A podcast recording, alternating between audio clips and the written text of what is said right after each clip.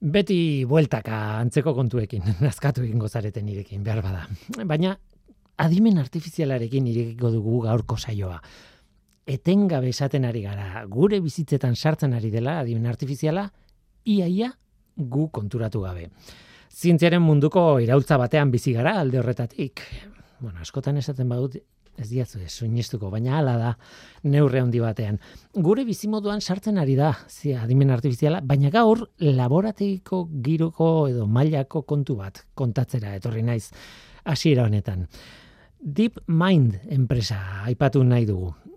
Aipatu izan dugu jadanik, e, ez dakit gogoratzen duzuen, e, proteinek proteinen tolesteko modua iragartzen duen programa bat jarri zuten martxan, DeepMind enpresakoek, Ba, adimen artifizialari esker eta zientzian hori sekulakoa da. Duela da askotatik zebilen erronka izugarri bat, ba lortu egin dute. Hori lortu egin du DeepMind enpresak eh, adimen artifizialari esker. Esan beharrik ez dago, ez? Googleen taldekoa edo babespean dagoen enpresa bat da DeepMind.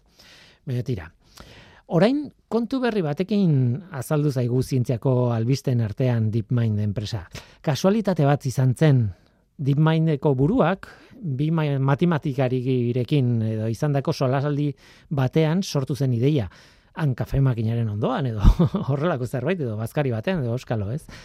Mm, Australiako Sydneyko unibertsitateko matematikari batekin eta Oxford unibertsitateko beste batekin. Bi matematikari horiek korapiloen teorian egiten dute lan. Sinistu ala ez, matematikaren adar oso bat dago horrelako teoriak garatzen dituena. Korapiloen teoriak.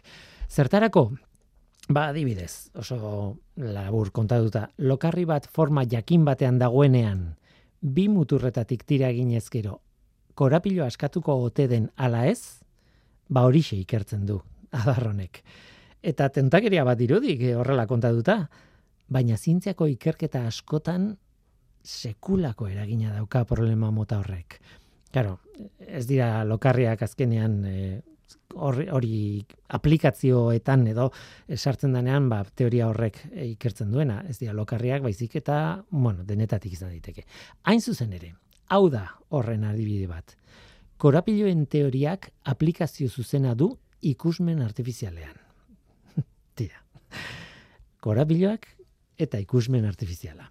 Lotura ez da erraza, eh? oso kontu matematiko sofistikatua da, baina esan dezakegu korapiloen teoria sistema bati aplikatuta, azeitz potoloak ez, baina kasu honetan sistema izango litzateke kamera batetik hartutako irudi bat, besterik ez. Ba, irudi bat hartuta, sistema hori hartuta, korapiloen teoriak ematen dizu koskorren mapa bat. Ez dakito oso ondo itzuli dudan kasu honetan hitza, berez salienzi da ingelesez, prominentziak, konkorrak edo koskorrak azken batean. Beraz, konkorren edo koskorren mapa bat ematen dizu abi, e, irudi batetik abiatuta. Eta horrekin zer? Ba, esaten dizuet, edo esaten, esaten dizu, teoria horrek, lotura ez da erraza, eh? matematikoki oso sofistikatua da, baina nolabait horrek laguntzen du argazki batean ikusten diren gauza guztietatik, fokua edo interes nagusia non dagoen asmatzen du betikoa, guretzat oso lan erreza da. Irudi bat hartu eta ikusi egiten dugu, normalean, bueno, segituan, arreta irudiaren puntu batean edo zona txiki batzuetan jartzen dugu edo harrapatzen gaitu nola baita esateko, ez? Ba, aurpegi batean, adibidez, irudian, begietan jartzen dugu, ez, arreta. Ba, hori adibide bat izan daiteke. Ba, guretzat erreza dena interes puntuak detektatzen, ba, makina batentzat hori oso oso zaila da egiteko. Imaginatzen duzu adimen artifiziala eta korapiloen teoria kombinatuta hori lortzen bada zer?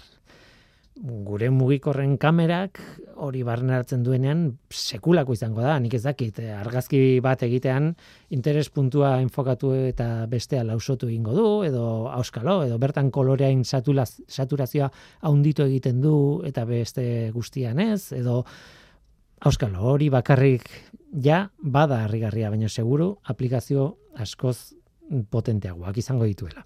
Zeinei daki. Behar bada gure mugikorretan ikusiko dugu gehienok lehenengo aldiz adimen artifizialaren emaitza hori. Ahora zer egiten duen mugikorrak ja, ez? Esango dugu, ez? ba, egunen batean kalean izango dugu hori, baina behintzat lortzen bada, gaurko ikerketaren ondorio bat izango da. Gaur laborategietan dagoen ikerketa baten ondorio izango da. Adibidez, DeepMind enpresan matematikariekin egiten ari direnarena. Hasieran esaten nuena, adimen artifiziala sartzen ari da gure bizitzan bazter guzti guztietan. Eta ia ia gu konturatu gabe. Ongitorri norteko ferrokarrilera. Euskadi Erratian Norteko Ferrokarrila.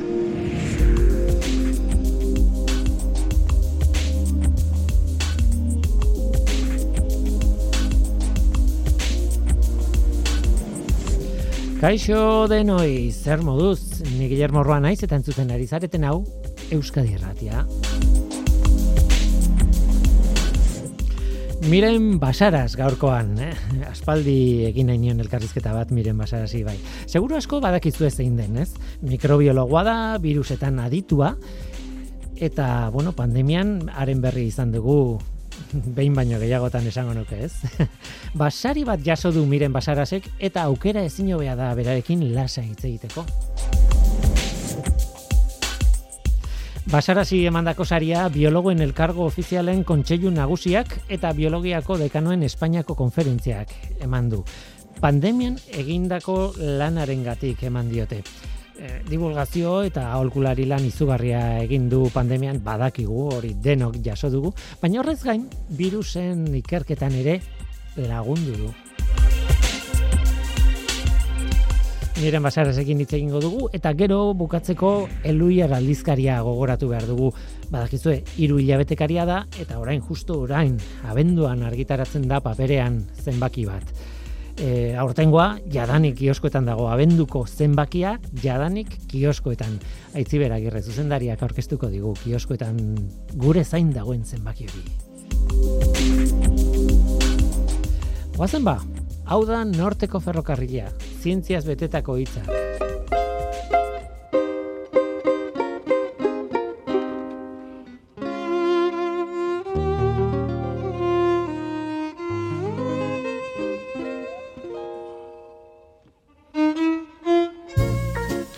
Beti izan ditugu virusak inguruan, eta beti mikrobiologoak unibertsitatean, baina jaramonik ez. Normalean jaramonik ez lan egin dezatela bere kontuetan eta ba, bai batak eta bai besteak. Egia esan zertan egiten duen lan virus batek hori ez dakit. Baina bueno hori ere berdin zait niri bost. Hori bai virusek modu berezian kalte egiten digutenean orduan bai.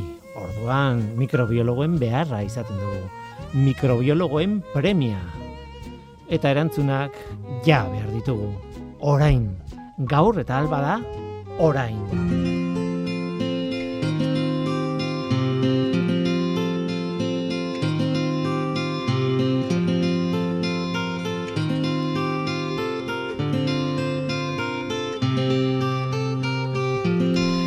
Joan den astean biologoen elkargo ofizialen kontseilu nagusiak eta biologiako dekanoen Espainiako konferentziak eman zion sari bat miren basara zibartza Euskal Herriko Unibertsitateko mikrobiologoa eta ez dakit, aurkezpenik behar duen, baina nik bazpare aurkeztuko dut.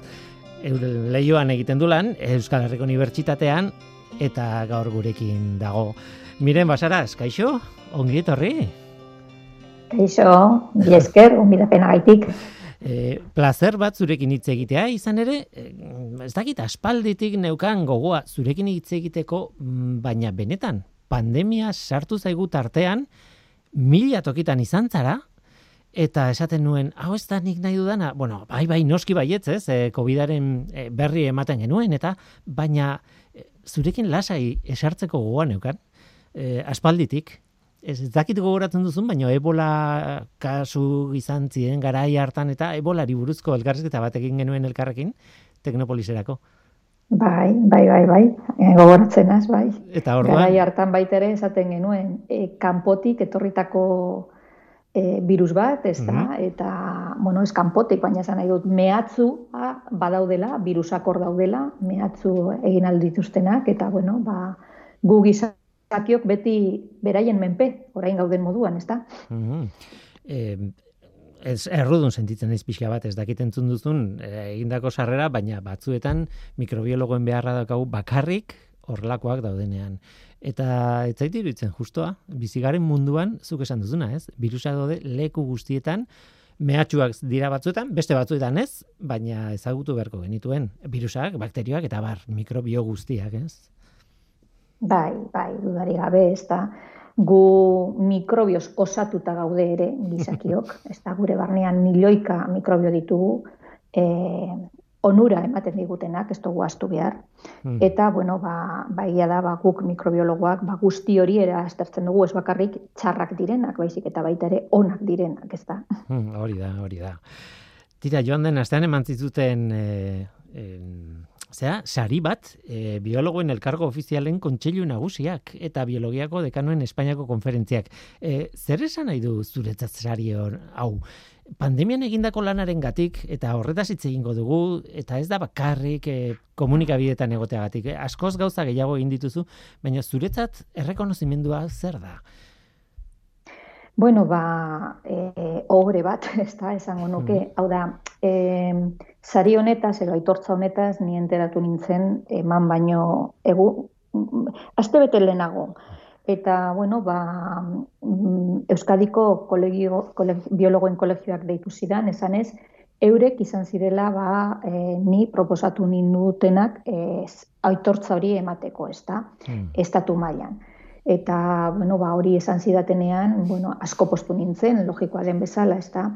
E, gainera, ba, bueno, Euskadiko biologoen kolegioak bere gora berak izan ditu, ez da, ba, bueno, lehengo presidentea edo lehengo dekanua e, nahiko pandemiaren negazionista bat zan, eta, bueno, barazo asko izan ditu, ez da e, bueno, edo zein kasutan, ba, benetan e, esan zidatenean ni edo neure burua proposatu zutela aitortza hori egiteko, bueno, ba, asko postu nintzen, azken finean, ba, bueno, badalako zure lanaren e, aitortza bat, ezta, egindako lanaren aitortza bat, ezta, eta nik uste dut beti edo zein arlotan, ba, e, lana gustora egiten dugunak, e, ez dugu behar horrelako aitortzarik, beharrezkoa ez da, ez da argi dago, ba, gustora egiten dugulako.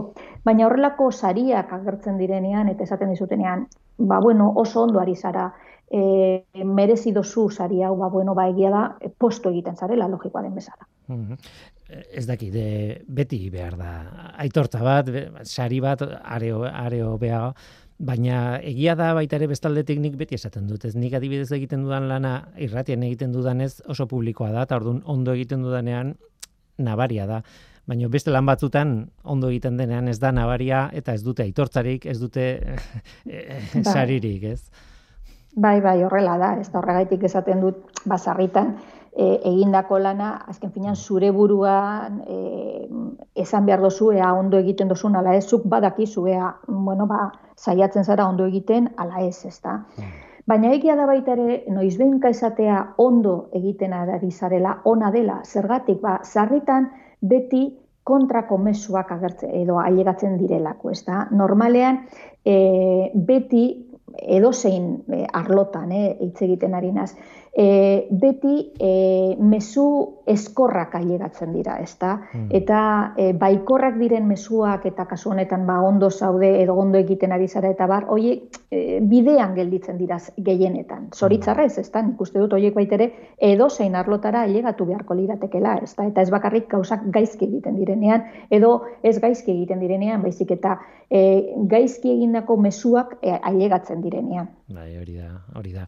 Em, guk eh, zentratu gara hemen eta noski inguruan duzunaren e, oi hartzuna da jasotzen duzu, baina guk ere ikusi izan dugu nola adibidez Covidaren pandemia honetan nola komunikatu den e, bueno, dena estatu mailan ere bai, ez? ikusi ditugu adituak eta aditu pila bat egon dira, badago jende hobea, jende okerragoa, baina nola ikusi duzuzuk e, hemendik kanpora egindako testu inguru horretan nola, nola beraien lana eta nola zurea, zure, zure divulgatzaile lanak eta ikertzaile lanak testu inguru horretan. Esan edut, konparaketarik egin daiteke?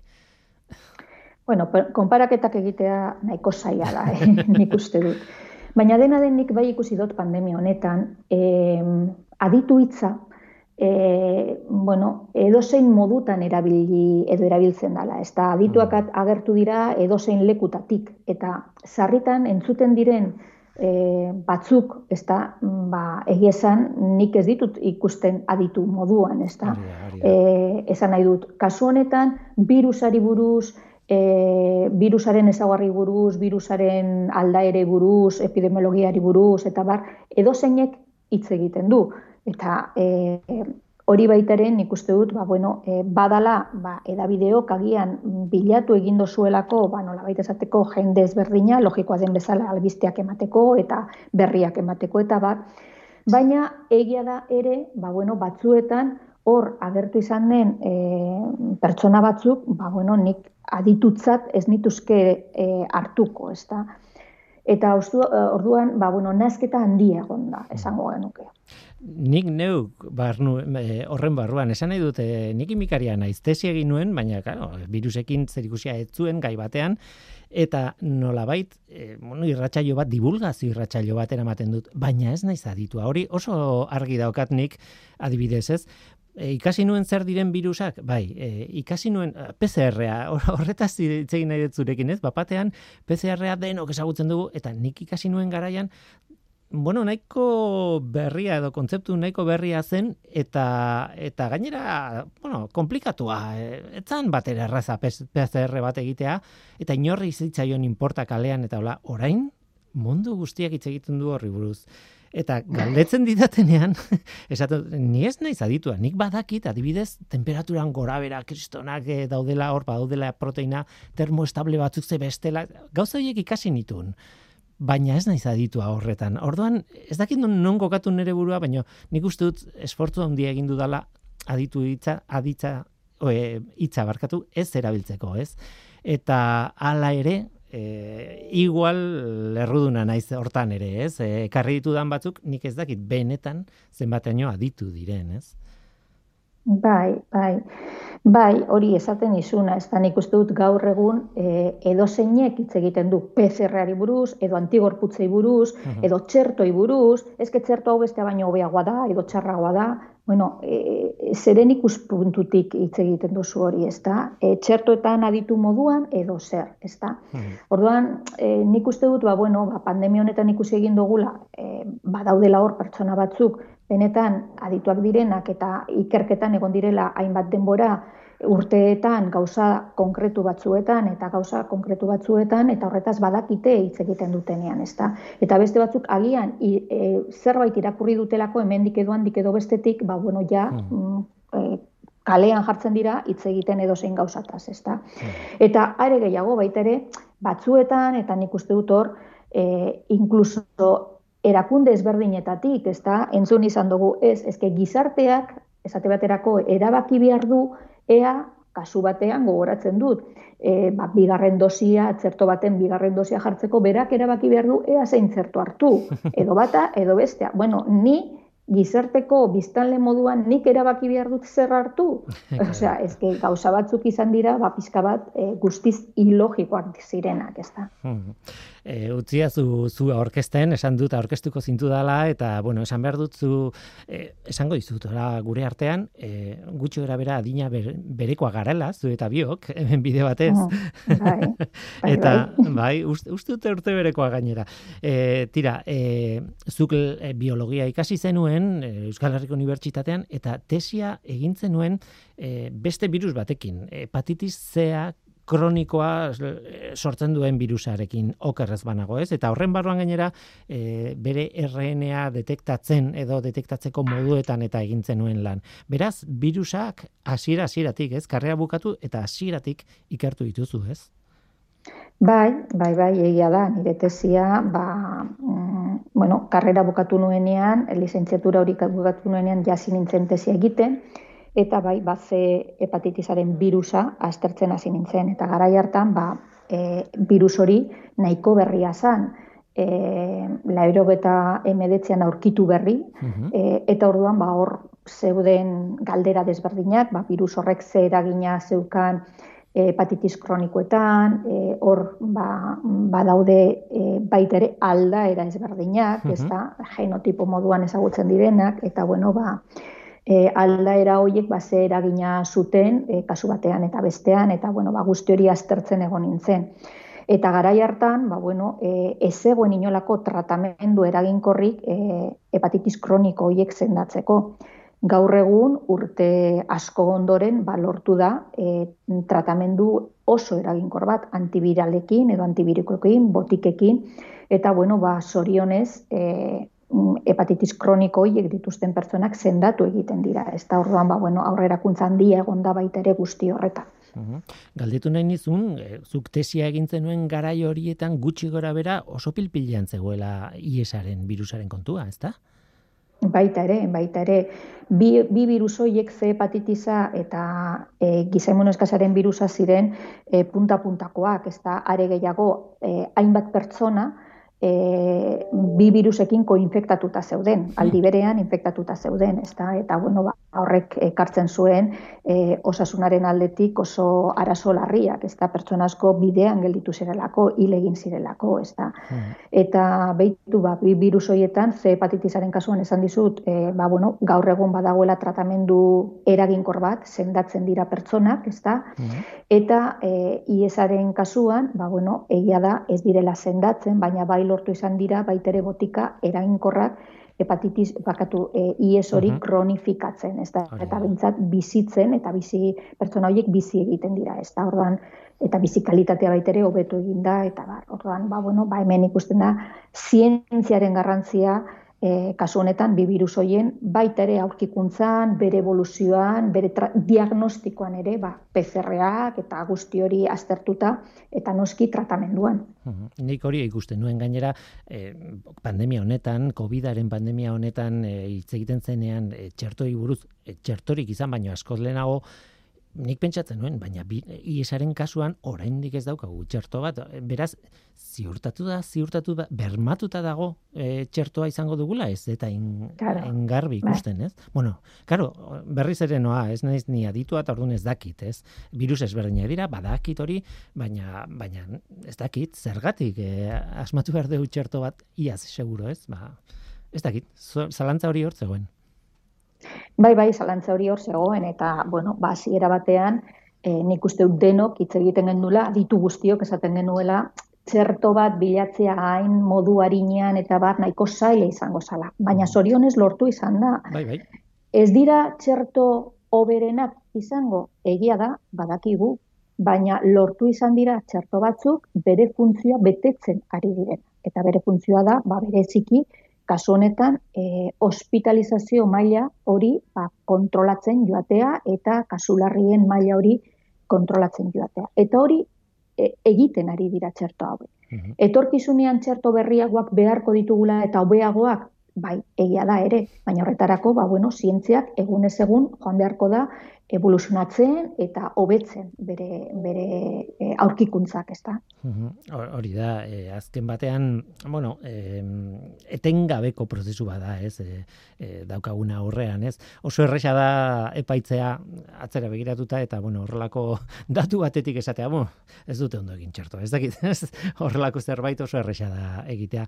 Egia esan, gainera, beste gauza bat pentsatzen dudana, da, e, bueno, pandemia hau baino lehen izan ziren SARS modukoak eta MERS eta horiek eta bueno, hori ere e, koronavirusak ziren, baina hori baino lehenago niko goratzen duena biokimiko klaseketatik eta bar, ba, koronavirus hitza e, bueno, erreferentzia egiten zion virus mota bati e, itxuragatik deitzen zitzaiola koronavirus, eta gehienak, esautzen genitun gehienak gizakietan behintzat, ziren, e, bueno, katarro arruntak eta sortze zituztenak, ez? E, garrantzia ondiri gabeko virusak bezala, ez? Eta bapatan agertu ziren monstru hauek, ez? E, bai, nola bizi bai, izan bai. duzu bide hori, mikrobiologa bezala ere, e, polita izan behar du hori? Bai, bueno, niko goratzen dut e, lehenengo SARS agertu zanean, ez da? Lehenengo SARS ura e, agertu zanean, e, ba, izan zan pizka bat, e, bueno, hemen daude koronavirusa, uste genuen, koronavirus hauek ez zutela ezer egingo, bakarrik katarro arrunt batzuk, otzeri arrunt batzuk eman, eta bapatean hemen dago, ez da?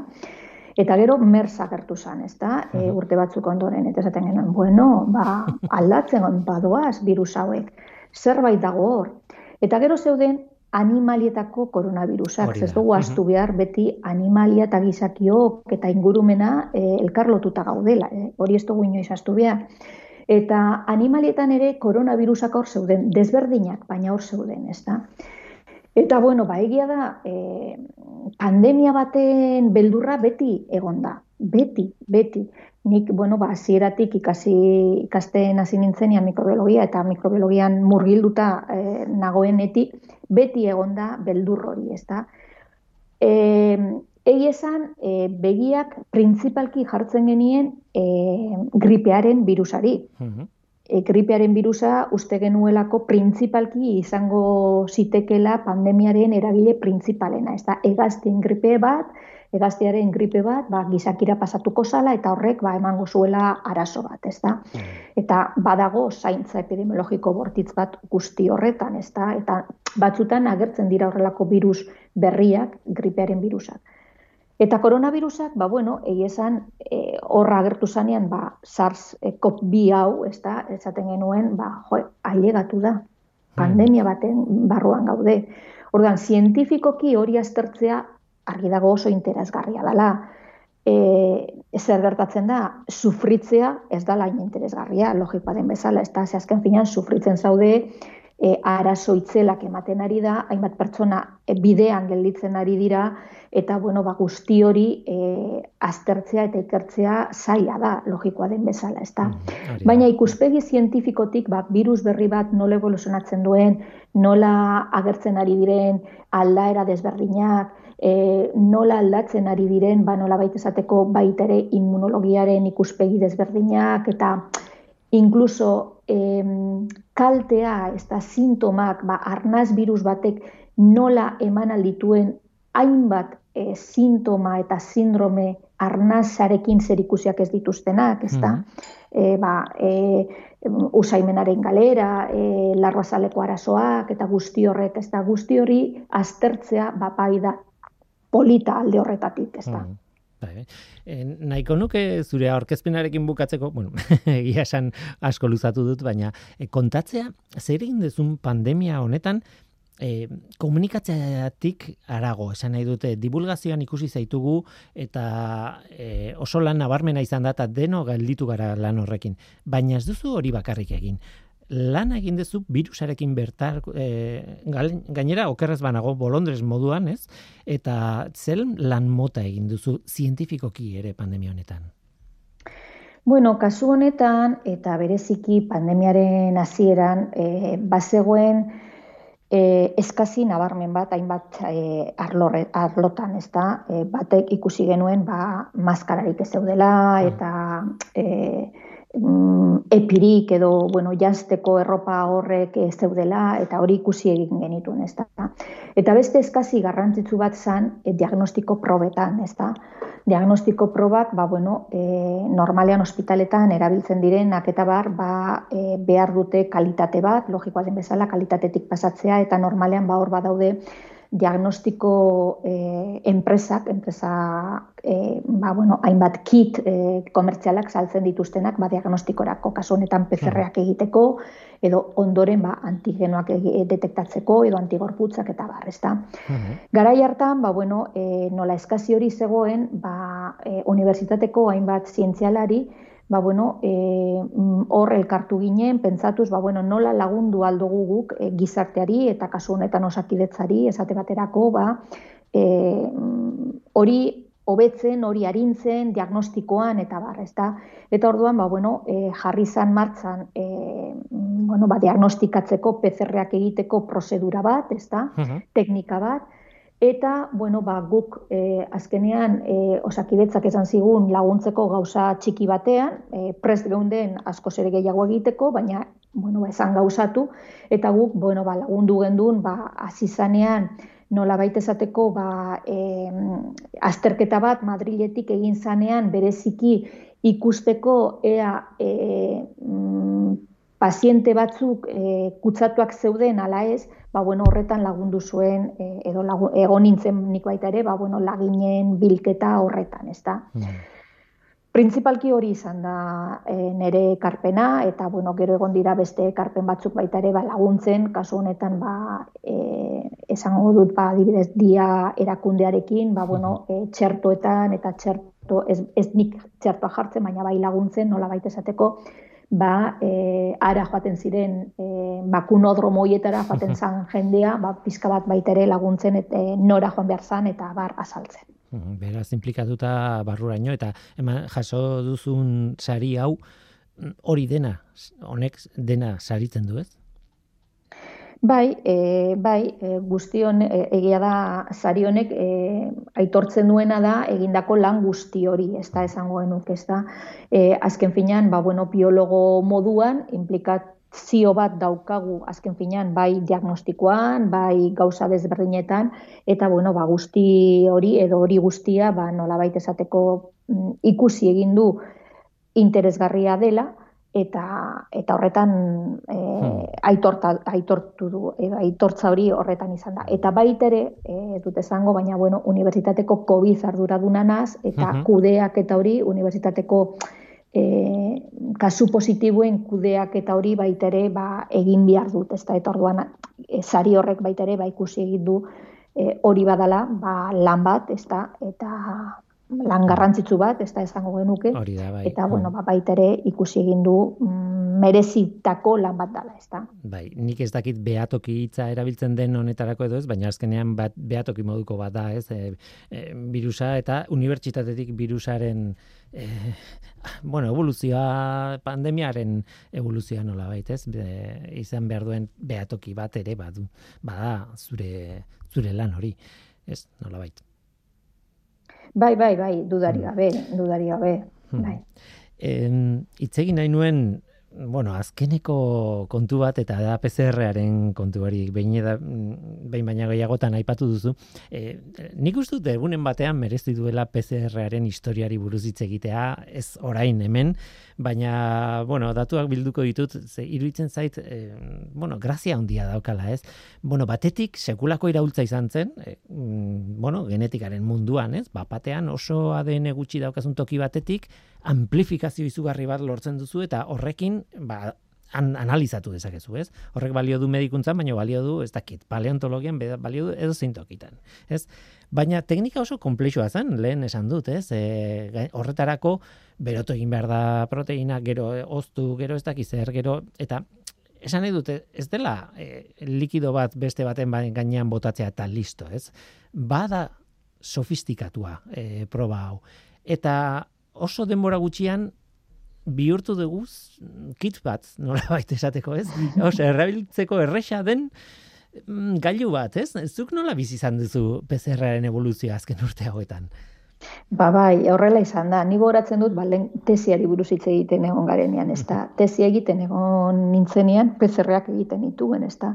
Eta garai hartako PCR-ak, eh, nik laro eta amabostean defendetu neban tesia, ez da ba, larago, e, engarai hartako e, pezerreak eta oraingoak ez ez daukate zer ikusirik logikoa den bezala, ez eta horrek baitere esan nahi duena da zientziak evoluzionatu egin duela sorionez, ez da. Baina bai, egia da, e, bueno, ba, e, garai hartan agertu zanean pezerrea, ja izan zen e, kriston bultzada, ez da. Azken finean, ba, ondo esan duzun bezala, hainbat esparrutan erabili daitekelako, ez da eta e, emaitza fidagarriak emanez, eta bar, baina oso lanpet, lanpetzua zan garai hartan egitea pezerre bat. Eta gaur egun oso denbora gutzitan eta modu nahiko erraz batean egin aldozu, ez da.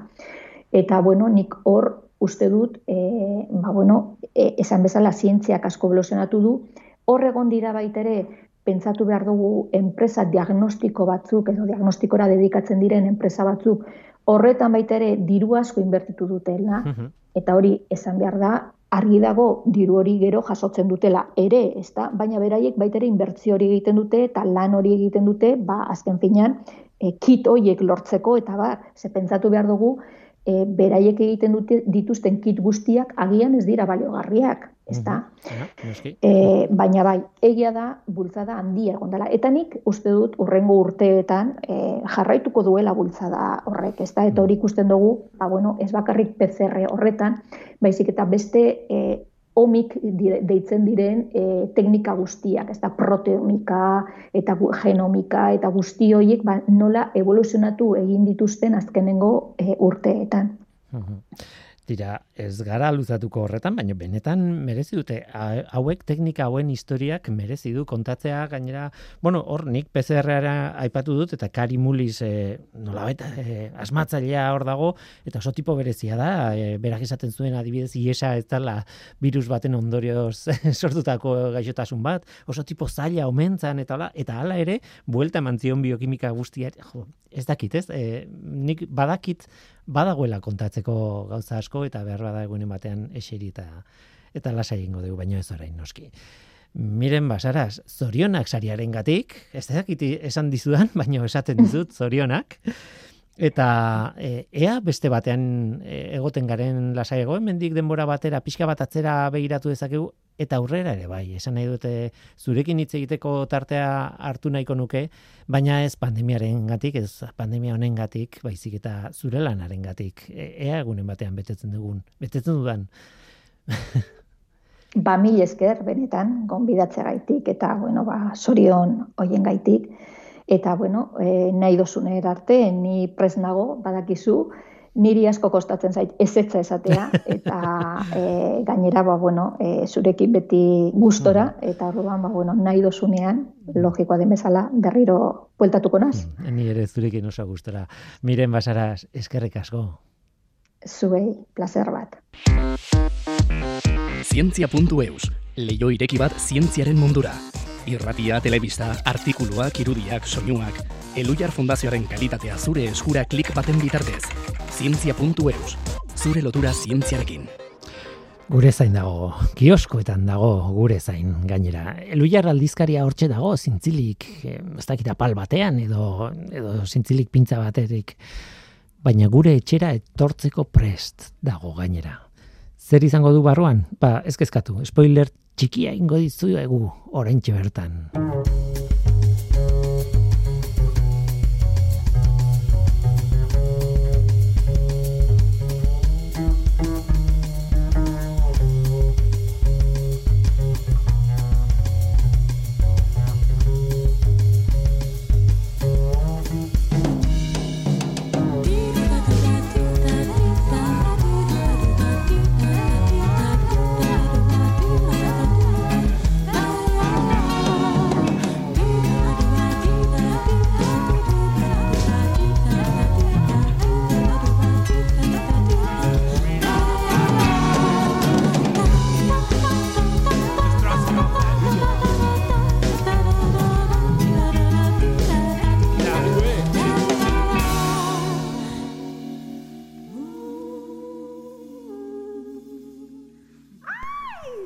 Aitziber, agirre, kaixo, ongitorri. Kaixo. Eluia galdizkariak iuskoetan dago, eh, esaten dugu beti, e, iru hilabetekaria da, eta beti-beti orain tokatzen da, benduan tokatzen da, justo gabuna ondo pasatzeko irakurtzen. Bai, egia esan orain gainera gune betan dugun eguraldiakin, eh? Primeran dator. La, bai, eskari eskutan eukitzia. Esango nuke aukera ona dela, baina hori esan behar dute irakurlek. Dena den, hemen gaude, ba, irakurleak tentatzeko, nola baitez, eta eskuartean daukagun aldizkariak baditu e, gaiak tentatzeko. Bai, uxe, asko. Bai, e, bueno, ipatuko dute e, azalean daukazuena adibidez e, musikarekin, zer ikusia dauka oso bitxia da, oso efektu bitxia da, oso fenomeno bitxia da, bada, jendeak musika bueno, eh, ez diona eragiten, besteo iragiten diguna, ez? Hori da. E, nik uste dute musikak dazkala funtzio sozial e, handi batzu ez da. E, harreman sozialak eta, bueno, e, emozioak e, kudeatzea eta, bueno, azka funtzio pila bat eta pertsona konkretu batzuek ez, ez dute ezer sentitzen horrekin ez. Da, bai, oso bitxia da. Gainera, e, kuriosoa da, erreportajea e, ze argiteratu, eta arpididun batek idatzi digula, beak anestesia, oi, eh, anedonia musika dala dakala, bai, eta anedonia, da, anedonia musikala, hori da. Hori, hori, bai. hori izan ditzeko. kuriosoa. Bai. Eta, bueno, e, ea posible dugun hemen Horteko Ferrokarrilean aurrera gobeekin egotea eta eta nagalarraga e, erredaktoriarekin egotea. Bai, nik uste dut oso politia dela e, gaia eta ikerketa asko iten ari direla e, hmm. pertsonaien e, garunak nola erantzuten duen, ez da musikaren aurrean, eta hmm. bai, polita da. Bueno, tira betikoa, sekulako argazkiak dituzue hasieran eta pasada bat, mikroskopia artearen sorleku, izeneko, ez esan, artikulu bat daukazue, artikulu edo, bueno, e, e, argazkien, argazkien bidezko e, tarte bat, bai. izugarria. Ez dut eskribatuko, baina. Bai, Nikon Small War e, lehiaketan e, irabazlea, eta bueno, beste, aukeratu ditugun beste argazki edar batzu. Hori da. Eta nolabait, ez duen zenbaki honetako e, puntu fuertea evoluziari buruzko artikulo bada, zure gainera, zuk idatzitakoa. E, emakumea evoluzioan, edo evoluzioa azaltzeko emakumearen papera, nolabait, ez? Hori da. E, bueno, hau sortu zen, ba, zenie, ikerketa zentroa, e, giza evoluzioaren ikerketa zentroak aspaldi e, antolatu zulako erakusketa bat, erakutsi nahizuna genero, oi, genero ikuspegitik begiratuta ez da nola aldatzen den giza evoluzioaren kontakizuna. Eta Bilbon egon erakusketa, eta horren ari antolatu zituzten itzaldi batzu. Eta bueno, e, itzaldian lau ikertzaileak hartu zuten parte, Carmen Manzano e, EHUko ikertzaileak, e, Asier Gomez Olbentzia, oida bai, e, paleonteologoa, Arantza Aramburu geologoa eta uh Bega Sensio ilustratzaile zientifikoa. Bai, ilustratzaile bai. zientifikoa, Bega. Ta zure laguna. Ni laguna ni oso gertukoa eta posten naiz ikustea. Bai. Eta egia esan, e, bueno, placer bat izan zan eretzat e, gai honekin topatzea. Bueno, gure egia esan baizute, gure kezka aspalditik da, gai hau. Baina haien e, iritzia zuzenean jasotzea, ba, erra izan da. Eta nik uste dute lauek bat egiten zutela, esanez, e, ba, giza evoluzioa aztertu denean, ba, azkenean gaur egungo beta horrekoak jantzita begiratu dugula, gaur egungo begiradatik, bai? Mhm. Eta gure aurre iritzi asko azaltzen direla hor. Besteak beste, ba, generoarekin zer ikusia duten e, kontu asko, ez? Askotan e, giza evoluzioaren e, protagonista nagusia ez bakarra, baina bai nagusia bai gizonezkoa irudikatu dugula, ez da, e, ilustrazio askotan, ba, paper aktibo bat e, izan balu bezala, eta makumea, ba, bueno, bigarren plano batean, eta ezagit, e, bere funtzioa bakarrik izan baliz bezala, ba, gizonezkoek e, lortu dituzten e, aldaketa horiek nolabait transmititzea ba, ondorengoei, ez? Eta ikertzaile hauek, adibidez, e, askotan aipatu zuten, e, garai batean, agian e, aurkitzen zenean, ba, ezur fosil bat, ba, agian e, ume txiki bateekin e, lurperatuta, ba, Bai, ondori zen, zen emakumezkoa zela, hori da. e, batzuetan, baita ziurtatu gabe, eta probakin gabe, uh ezta? Edo arma, e, bueno, eizerako armak zituenean... Ondoan, e, zituen, ez? E, Ondoan lurperatuta. Lurperatuta zegoenean hori da. Ba, ja, e, uste zen, bak izonezkoa zela. Eta beti ez da konprobatu. Benetan hori ala ote dan. Eta gero sorpresak azaldu dira. Ez? Eta bere esaten zuten, ba, paleolito garaiko fosiletan, eiztarien, eba, euneko hogeita mar, berrogeita mar inguru, emakumezkoak direla. Eta Ameriketako eiztaririk zaharrena, emakumezkoa dela, ez? Orduan, e, guk gure begiratik, egungo begiratik sortu dugun kontakizuna, bueno, ba oso zalantzagarria da, ez? Ba, Beintzat, e, gauza batzuk aldatu behar dira. E, indarra handia jarri duzu eta e, ala ilustratuta dago e, irudietan, ez? E, bueno, dago arkatzezko e, irudi pilo bat, ilustrazio pilo bat, oso polita gainera. Bai, e, Eduardo Saiz Alonso egindakoak dira. Dala, bueno, e, ilustrazio zientifikoko masterrean parte hartzen duen. Hori da, zuekin batian ez da. Bai, eta, eta bueno, e, claro, ezin ziren, argazkia jarri.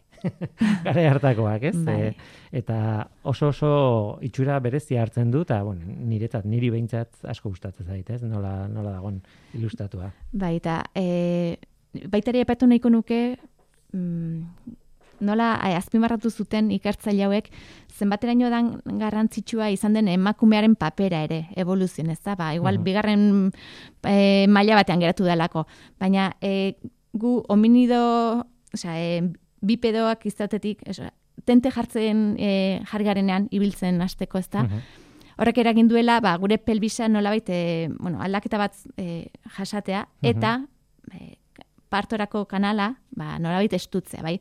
Horrek eragin du, ba, bueno, dano dakigu, eh? baina hmm. e, askoz ere heldu gabe jaio beharra aurrak ez da, ba, volumen, Osea, garunaren volumenaren, helduen volumenarekiko, ba, euneko hogeita zortzi, baino ezin du izan jaiotzeko. Hmm. Orduan, horrek asko luzatu du, edoskitze garaia, hmm. ba, iru lau urteko edoskitzeak egin, egiten ziren, eta gainera zaintza, ere, ba, zazpi urteraino luzatu zuen, ez? E, aurtzaroa luzatu zuen.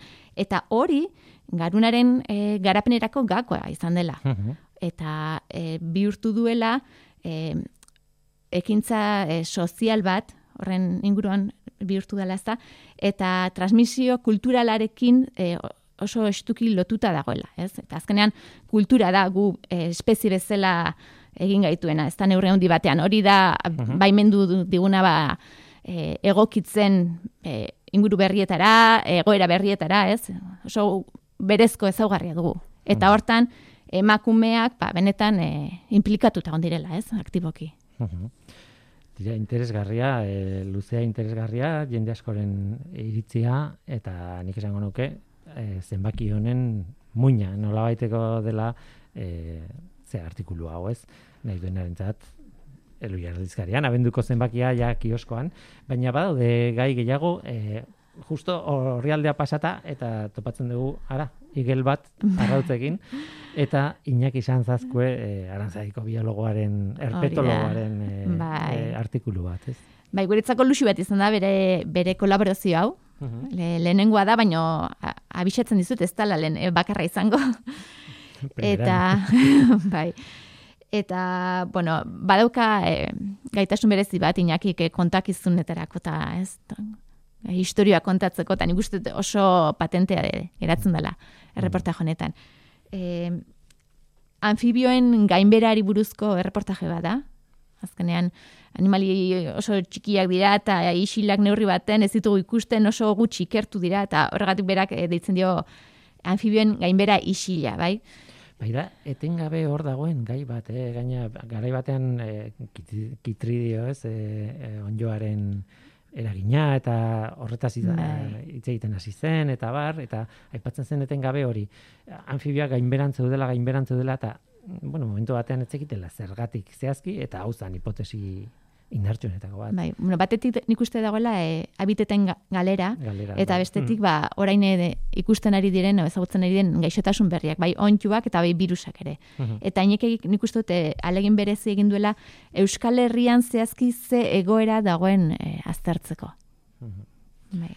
E, gai rekurrentea, baina gai oso interesgarria, eta bai. ez dakit, e, pentsatu nahi dut, buelta emateko gai izango garela gai honi ere bai.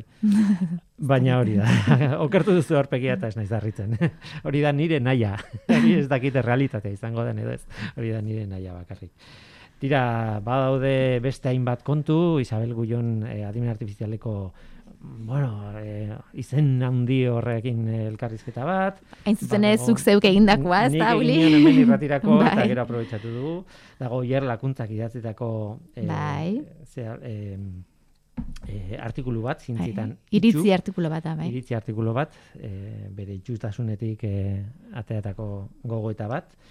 E, bueno, e, nahi ilusioa egin ditere bai, eh, hau, eh? E, Igor Leturiak idatzi du mundu digitala atalean, eta espektrumaren sortzaileari buruz e, idatzi du, ez? Clive Sinclair tipo berezi, berezi, berezi. Bai, benetan berezia. Eta, eta, bueno, aberastu zena espektrumarekin, baino gero beste hainbat proiektutan sartu eta, en fin. Bai. Igor leturia bera, benetan emozionatuta egon da gaionekin, ikusi behartzen nuen ze, bai, bai. Ni igorren kintakoa naiz, igorren, eta ulertzen diot ondo, bai, bai. Rudolf Virchow medikuntzak izartearen zat izeneko historioa, beti bezala historiaren historioak e, egoitzetxe bestek idatita. Eta bueno, tartean utzi ditugunak eta aipatu ez ditugunak, baina hemen utziko dugu, ez importa ez bazizu, badaude iritziak, badaude beste mota batzek, batzutako artikuloak, Bai, elkarrezketa de xente, ere. pixka bat bai. denetik, esan dagoa, ba, gu berria datoz, eta, bueno, egiten duen eguraldi honekin, edo luzatzen bada bintzat, eserita, etxean eserita, egon gelan egoteko aukera paregabea e, zenbaki honekin. E, Aitziber, ba, egu berri hon, pasa? Ez ziot Bai. inorri esan noen dik. Lehendabizikoa. egu berri hon, e- ikusiko gara zuta biok, baina bintzat hemen irratian mikroen aurrean esan nahi dut egu berri hon. E, lanean ari zarete, ja, urrengo Bai, zenbakiarekin. hori da. eta animo, eta abendua onona pasa. Berdin, Willy. Eskerrik asko, gombitatik. Gu bagoaz, gaur gurekin miren basaraz eta itzei beragirre. Biei eskerrik asko, eta eskerrik asko zuri ere entzule. Badakizu, gu hemen gaude. Norteko, abildua, eitb.eus. Gaur teknikariak Mikel Olazabal eta Mirari Egurtza izan dira, eta mikroren aurrean ni Guillermo Roa, eluia zientzia taldearen izenean. Datorren astean gehiago, ordura hartu ondo izan, agur!